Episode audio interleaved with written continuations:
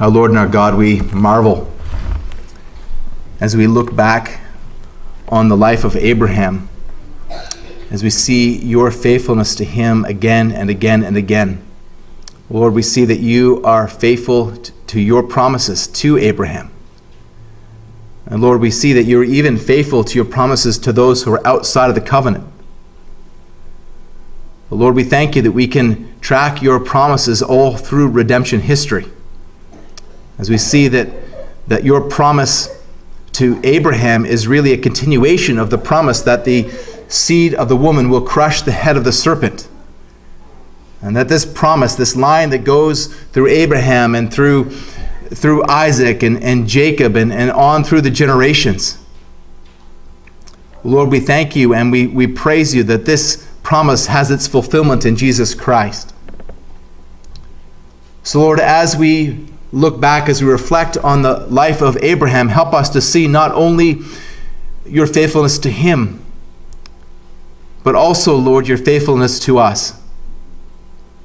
And Lord, we trust that, that for many of the children in this church, Lord, that your faithfulness will continue through them and on through future generations until your return. We pray this in Jesus' name. Amen would ask if you could please stand with me out of reverence for the word of our Lord as we approach this passage of Scripture. I'm going to be focusing this morning on Genesis 25, verses 1 to 18, but uh, I'm going to read the, uh, the whole chapter. Um, and I, I, think you'll see even how the, some of the themes that we're going to be looking at in the, in the first half are going to be continued um, into the second half. So, so let's, let's uh, look together here at Genesis 25. Abraham took another wife whose name was Keturah. She bore him Zimran, Jokshan, Medan, Midian, Ishbak, Shua, and Shua. Jokshan fathered Sheba and Dedan. The sons of Dedan were Asshurim, Letushim, and Leummim. The sons of Midian were Ephah, Epher, Hanoch, Abida, and Eldaah. These were the children of Keturah. Abraham gave all that he had to Isaac, but to the sons of his concubines Abraham gave gifts. While he was still living, he sent them away from his son Isaac eastward to the east country. These are the days of the years of Abraham's life 175 years. Abraham breathed his last and died in a good old age, an old man and full of years, and was gathered to his people. Isaac and Ishmael, his sons, buried him in the cave of Machpelah, in the field of Ephron, the son of Zohar the Hittite, east of Mamre the field that Abraham purchased from the Hittites. There Abraham was buried with Sarah his wife. After the death of Abraham, God blessed Isaac, his son. And Isaac settled at Beer Lahai Roi. These are the generations of Ishmael, Abraham's son, whom Hagar, the Egyptian, Sarah's servant, bore to Abraham. These are the names of the sons of Ishmael, named in the order of their birth Nebaioth, the firstborn of Ishmael, and Kedar, Abdeel, Mibsam, Mishma, Dumah, Massa, Hadad, Tema, Jetur, Naphish, and Kedemah. These are the sons of Ishmael. These are their names by their villages and by their encampments, twelve princes according to their tribes. These are the years of the life of Ishmael, 137 years. He breathed his last and died and was gathered to his people. They settled from Havilah to Shur, which is opposite Egypt in the direction of Assyria. He settled over against all his kinsmen. These are the generations of Isaac, Abraham's son. Abraham fathered Isaac, and Isaac was 40 years old when he took Rebekah to be his wife, the daughter of Bethuel the Aramean of Paddan Aram, the sister of Laban the Aramean. And Isaac prayed to the Lord for his wife because she was barren. And the Lord granted his prayer, and Rebekah his wife conceived. The children struggled together within her and said, If it is thus, why is this happening to me? So she went to inquire of the Lord. And the Lord said to her, Two nations are in your womb, and two peoples from within you shall be divided. One shall be stronger than the other, the older shall serve the younger. When her days to give birth were completed, behold, there were twins in her womb. The first came out red all his body like a hairy cloak, cloak. So they called his name Esau. Afterward, his brother came out with his hand holding Esau's heel, so his name was called Jacob. Isaac was 60 years old when she bore them. When the boys grew up, Esau was a skillful hunter, a man of the field, while Jacob was a quiet man dwelling in tents. Isaac loved Esau because he ate of his game, but Rebekah loved Jacob. Once, when Jacob was cooking stew, Esau came in from the field, and he was exhausted.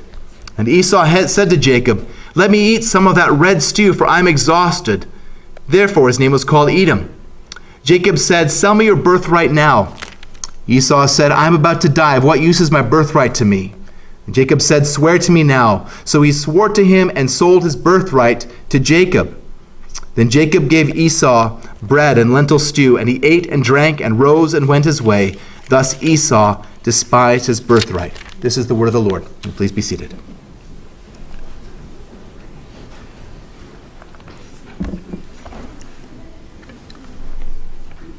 Well, this morning, with Genesis 22 1 to 18. And in the first half of, of that passage, Genesis 25 uh, 1 to 11, we're, we're coming to the end of the longest Toledot in Genesis, the generations of Terah, the narrative detailing the life of Abraham.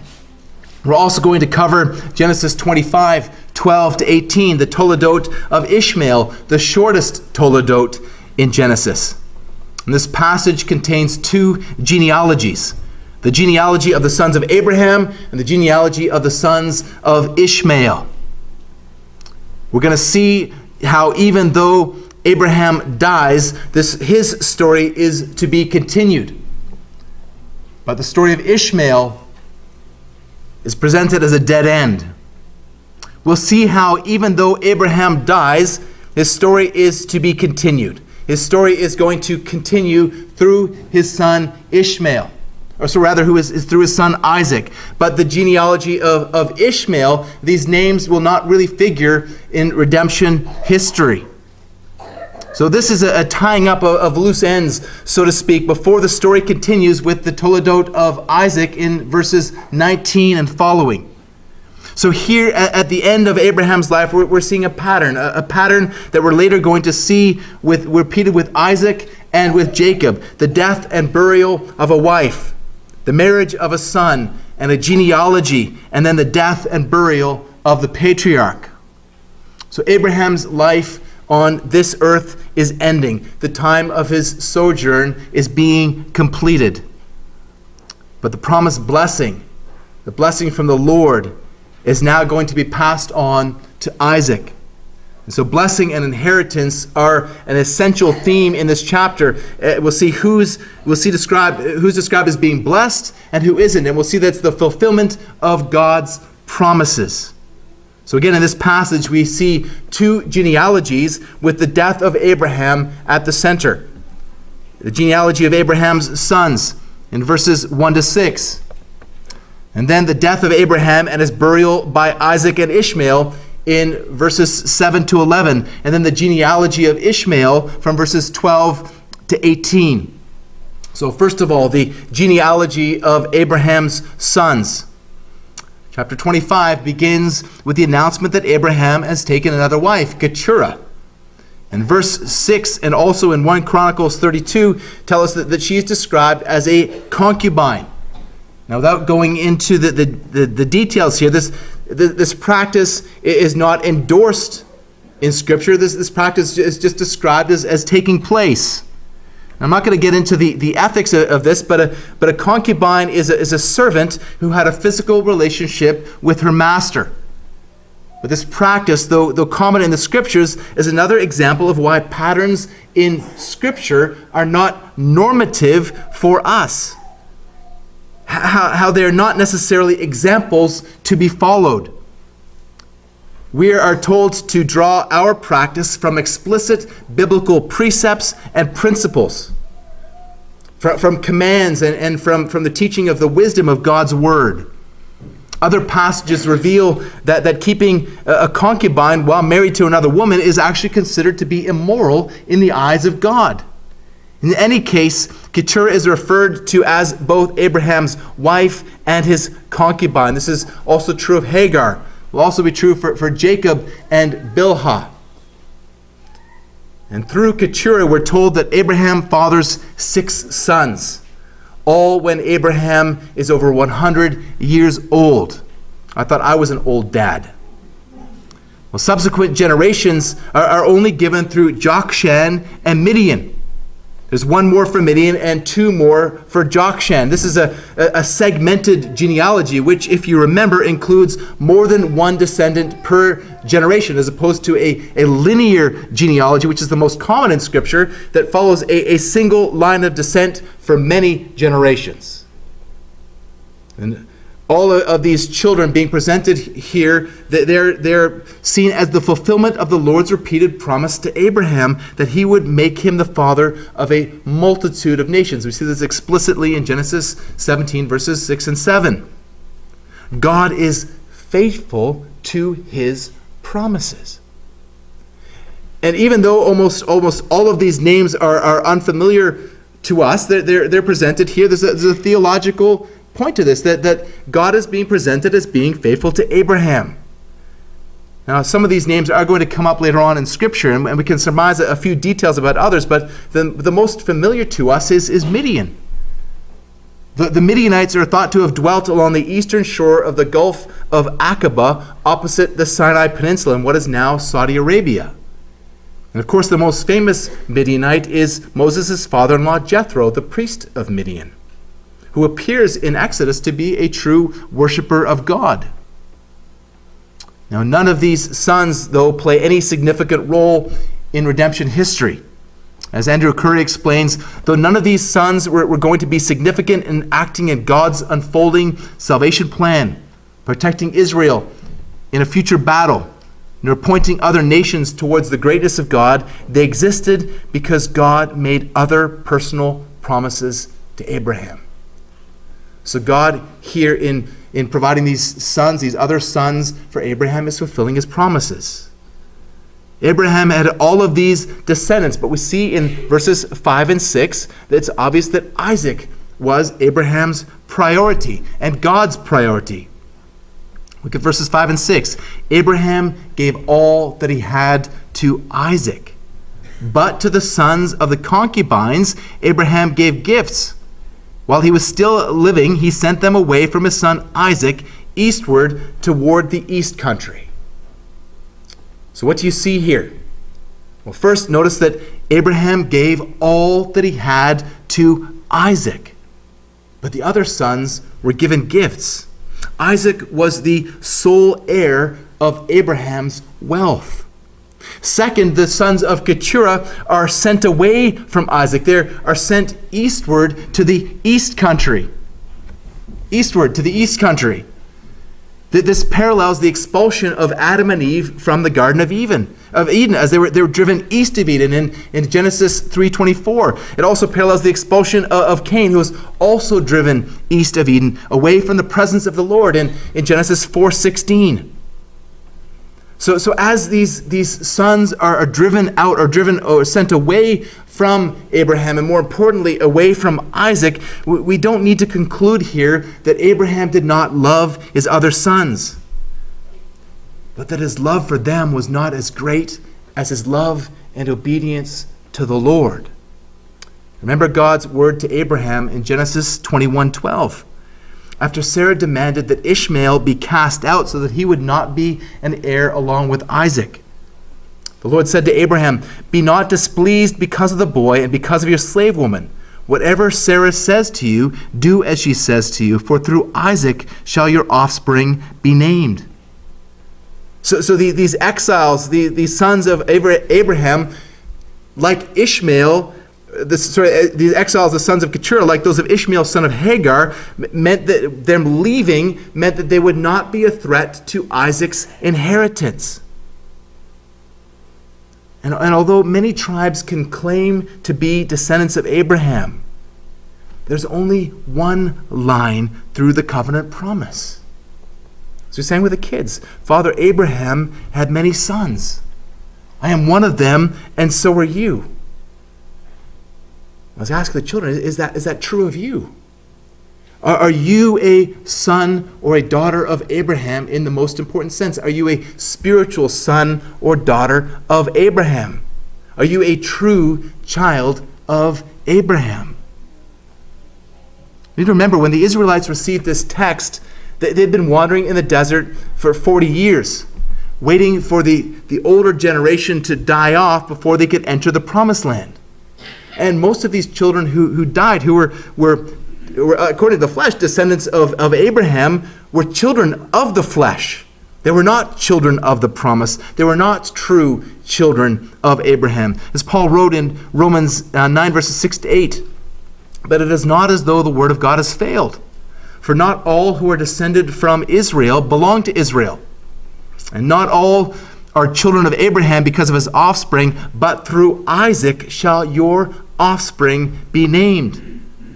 This means that it is not the children of the flesh who are the children of God, but the children of the promise who are counted the offspring.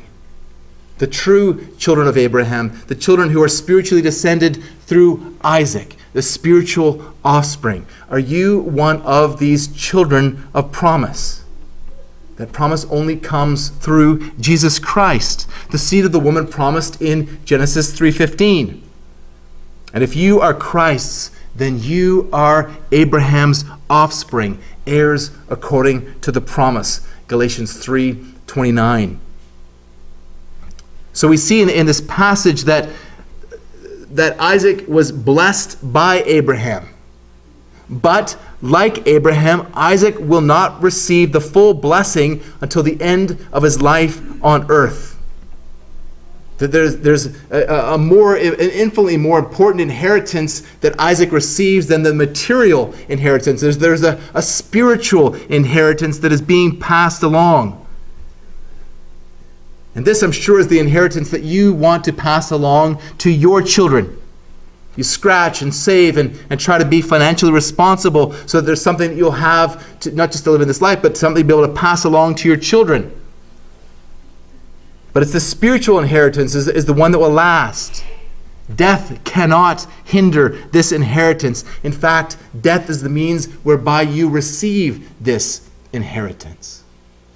So, with verses 7 to 11, let's look at the, the death of Abraham and his burial by Isaac and Ishmael. Genesis 25, verses 7 to 11, presents Abraham's obituary. These are the days of the years of Abraham's life 175 years. Abraham breathed his last and died in a good old age, an old man and full of years, and was gathered to his people.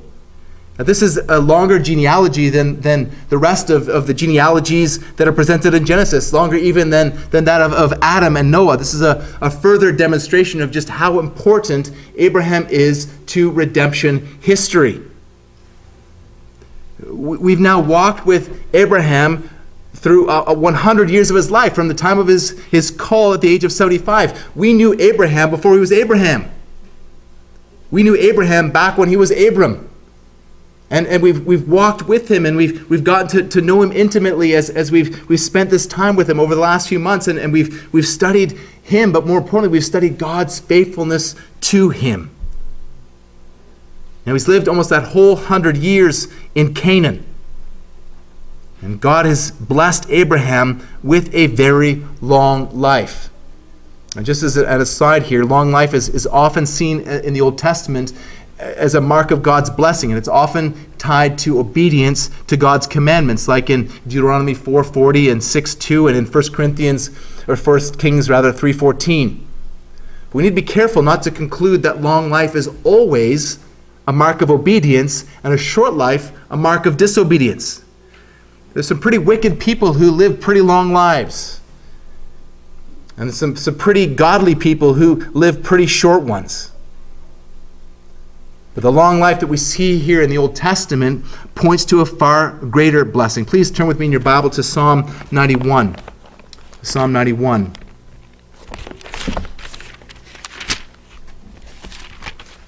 Look at verse 1.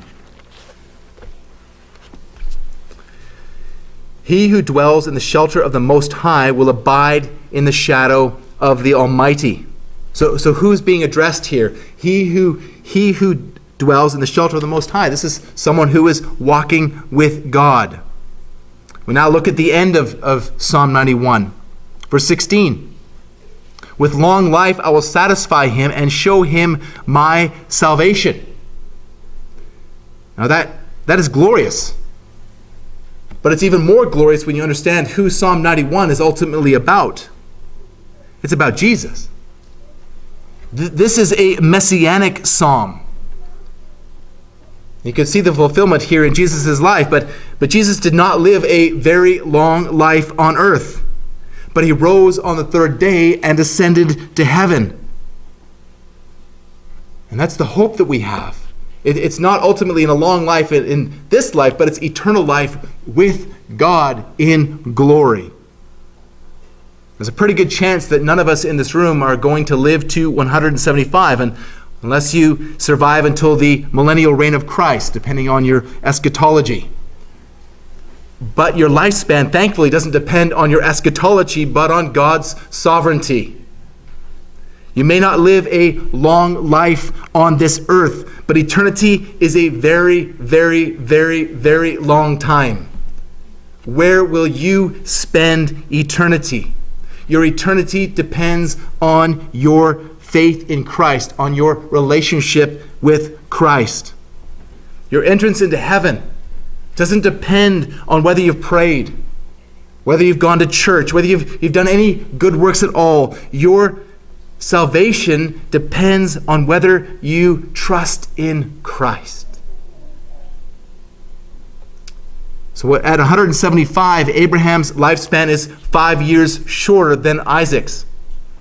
And after Isaac, human lifespans will start to decrease gradually down to the, the average lifespan that we have today. Abraham's lifespan was 22 years longer than his great, sorry, than his grandson Jacob, and, and 65 years longer than his great grandson Joseph. The way that this chapter is organized, that the death of Abraham is being presented before the birth of Jacob and Esau.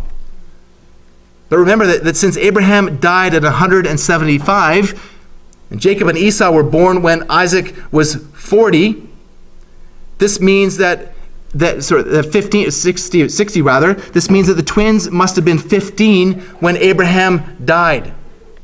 So abraham would have been alive to, to whether he was physically present or not we don't know but abraham would have been alive probably until until the, these twins jacob and esau were 15 years old now, this arrangement makes sense when you consider how Genesis is organized into, to, into 10 toledotes. Remember, a toledot means generation. These are the generations of.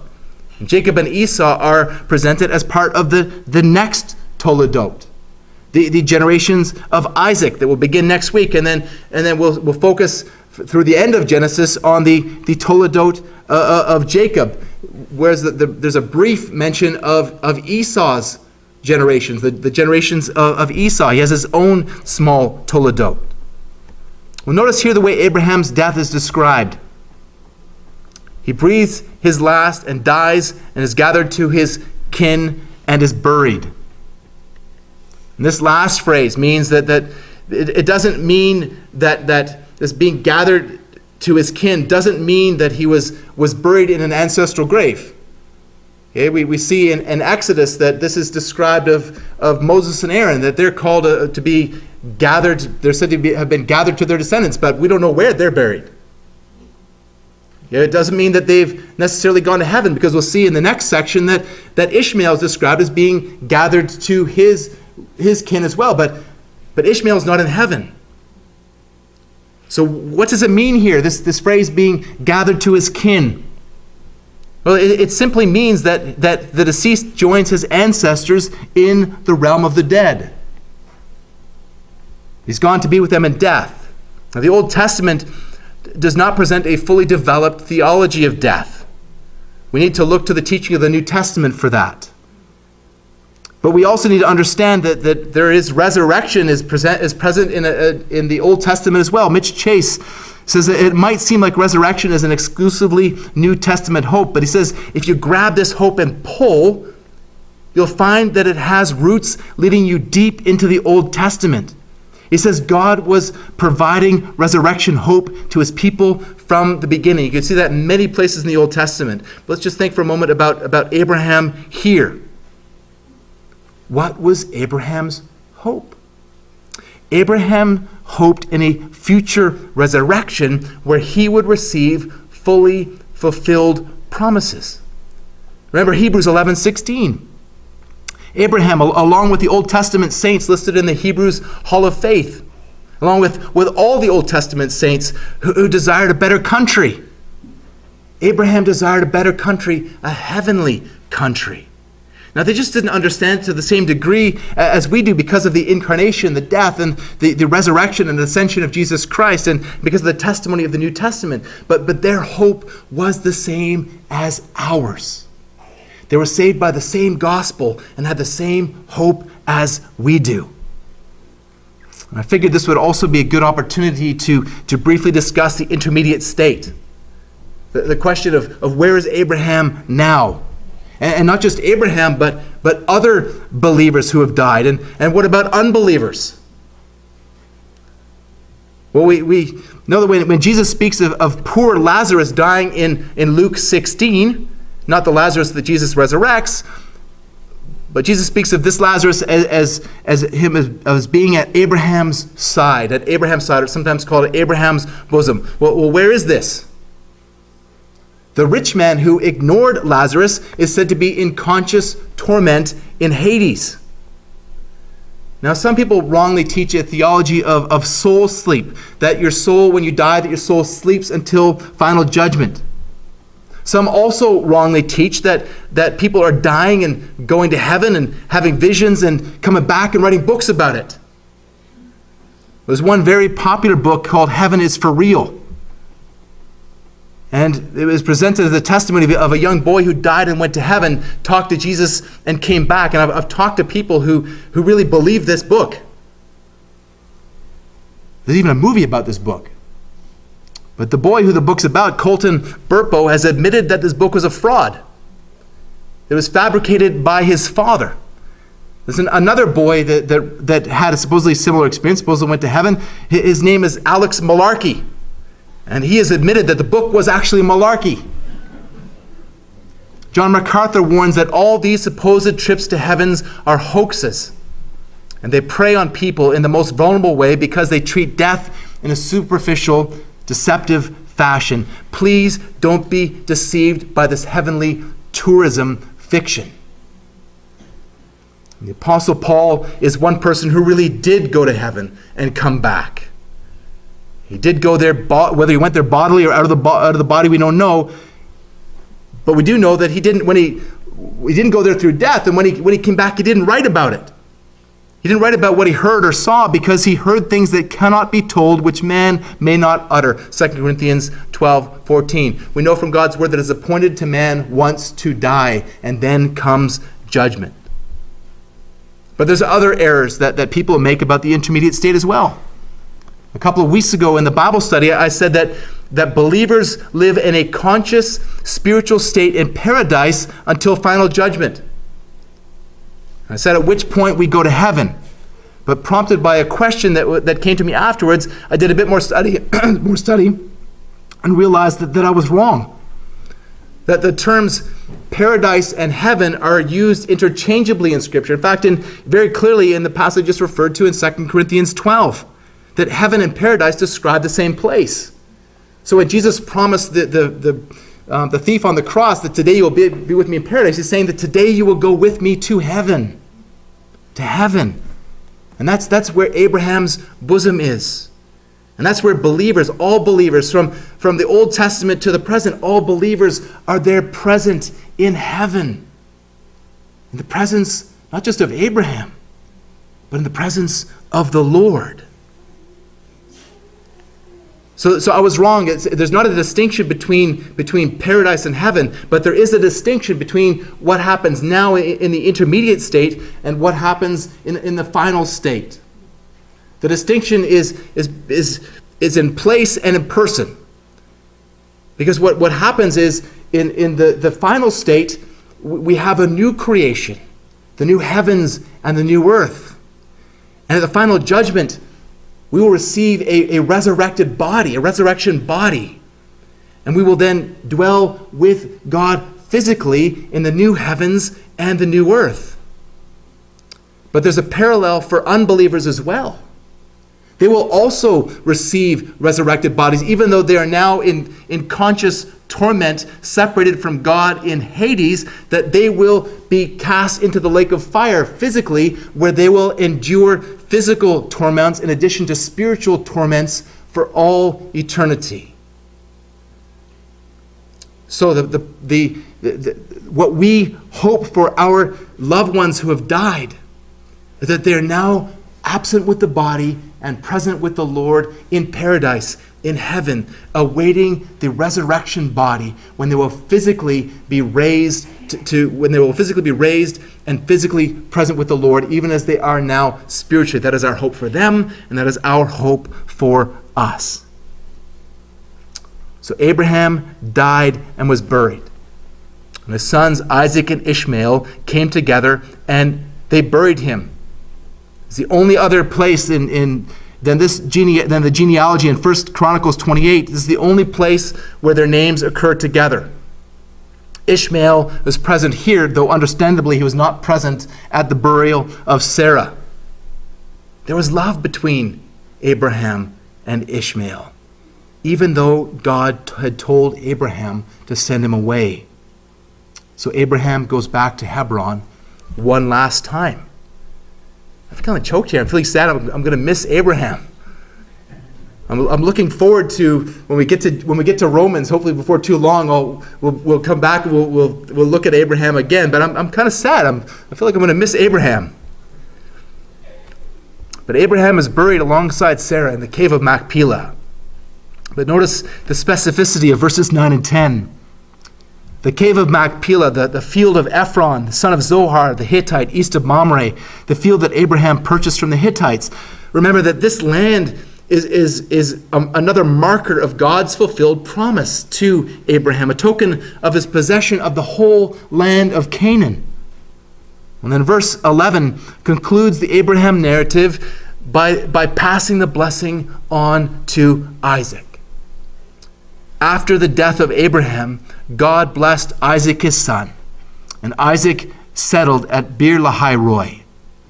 This transition is now fully made to Isaac. Isaac lives in Beer Lahai Roi. This is the place where, where the Lord had heard Hagar. This is the place where Isaac had met Rebekah. This is the place where Isaac will pray for his barren wife.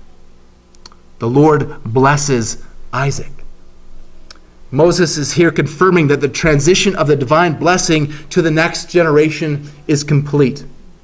That the Lord's blessing does not end with Abraham's death, that the promise is eternal, that it is rooted and grounded on the promise of God it is, it is a continuing fulfillment of the initial promise to Abraham in Genesis 12, 1 to 3, that we have followed through the Toledot of Terah, Abraham's life story, and it's the continuing fulfillment of God's promise in Genesis 3:15, again that the seed of the woman will crush the serpent's head, the promise that leads to Jesus Christ.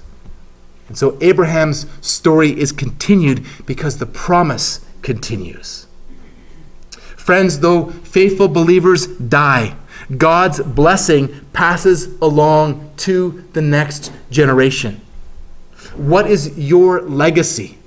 What will you be known for? Parents, what are you leaving for your children? Kids, I hope and pray that, that many uh, of you will play an important role in the future of this church long after I'm gone, long after your parents have gone, long after we've gone to be with the Lord, that, that you will continue this church according to God's faithfulness. So, finally and briefly, then, let's look at, at verses 12 to 18, the genealogy of Ishmael. Beer Lahai Roi is, is really an appropriate place to transition to this next Toledot, one that is going to be the, the subject not of an entire sermon, but, but this is really a footnote at the end of Abraham's life. And so while Abraham's genealogy is to be continued through Isaac, Ishmael's genealogy is an ending. It's presented as a dead end. So here we have a, a new Toledot, the seventh of ten Toledots in Genesis, the generations of Ishmael. So this is another genealogy. It's another segmented genealogy, but it's, it's also a non elect genealogy.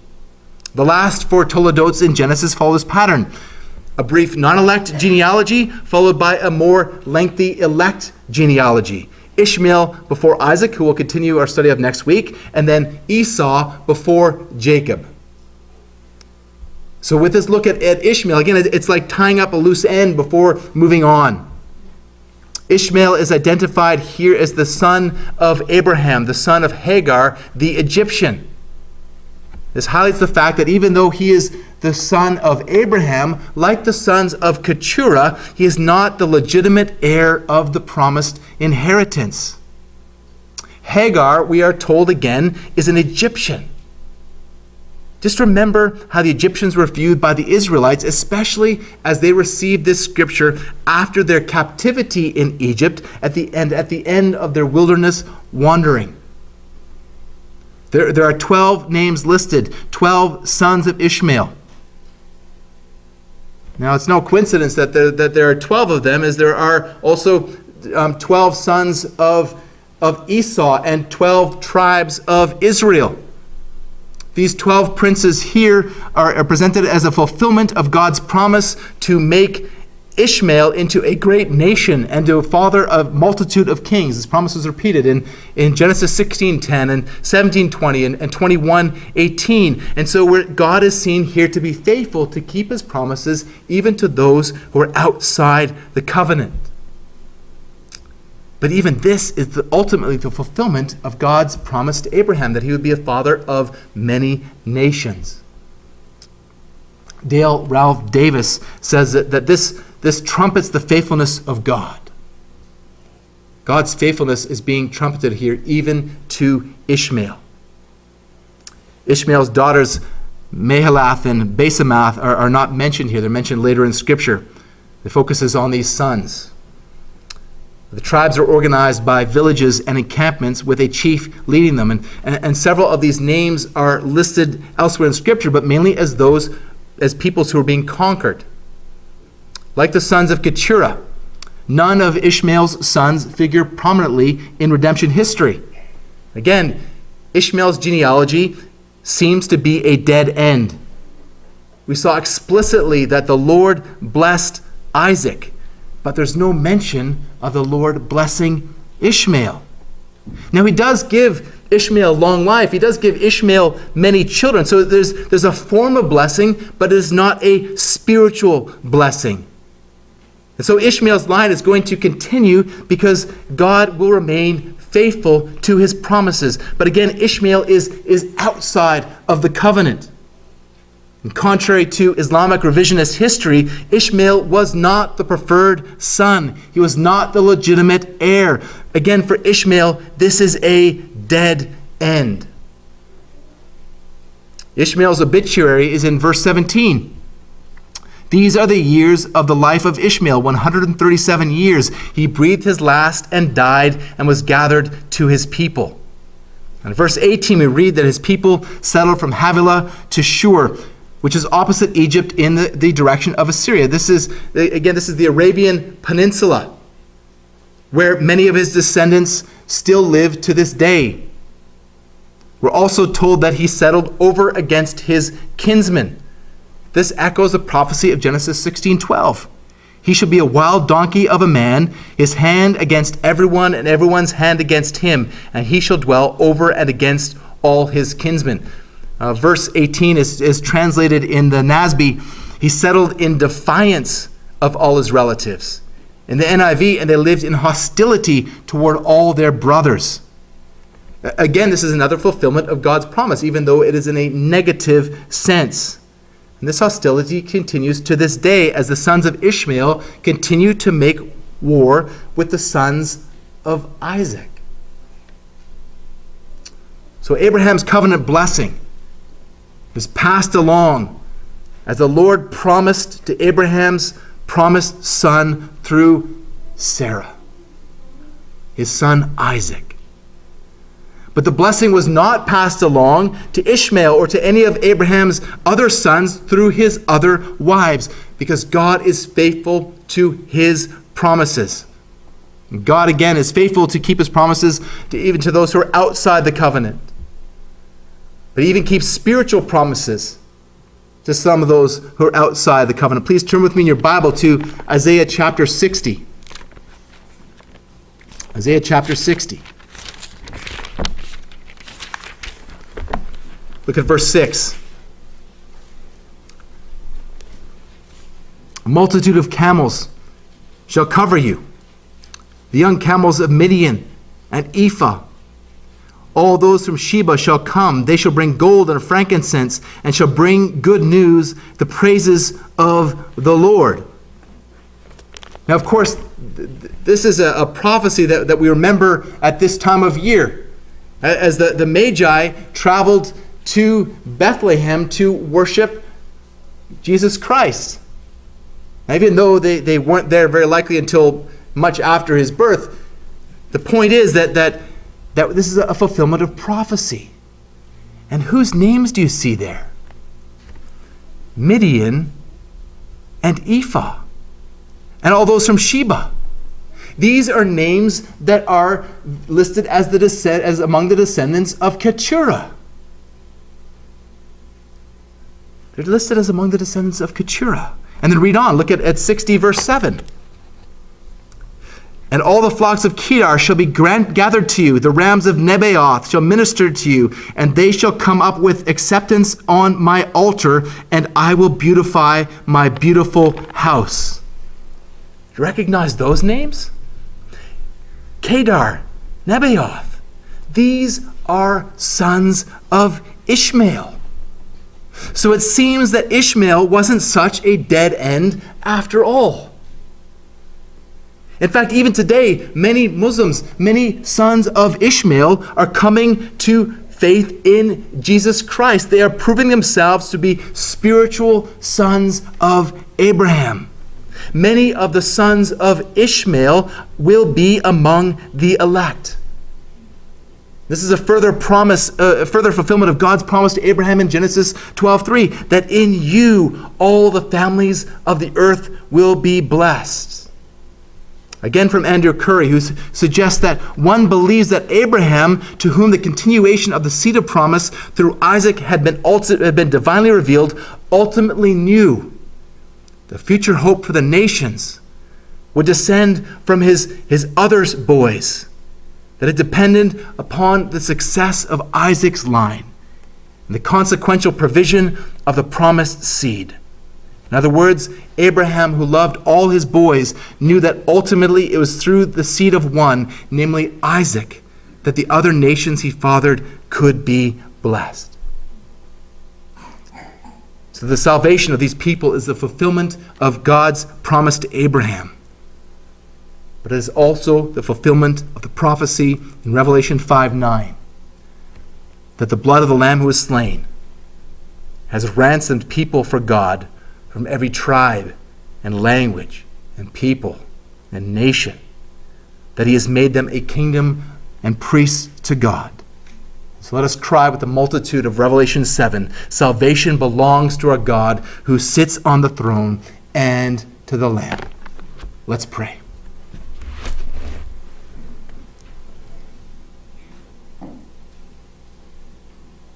Our gracious Lord and Heavenly Father, Lord, we praise you that you are faithful to all of your promises. We thank you, Father, for this testimony of your faithfulness to Abraham, Lord, who was called as a pagan and called into relationship with you. We thank you, Lord, for the, these seeds the seed who is, is come, the seed who is the elect seed, those who you have chosen for salvation. We thank you that this even includes some of the sons of, of Hagar's concubine, Keturah. This also includes some of the sons of Ishmael. Lord, we trust it also includes many of us who are here, who are truly the spiritual seed of Abraham through the sovereign work of your Holy Spirit in our hearts, granting us repentance and faith in Jesus Christ. We pray, Lord, that you will be will, would help us to be faithful to always remember your promises. And Lord, to be faithful to declare your promises, to a world that so desperately needs to hear the gospel of Jesus Christ. And Lord, help us to go with confidence that you will be faithful to draw all of your elect home to be with you for all eternity, for the advancement of your kingdom. Pray this in Jesus' name. Amen.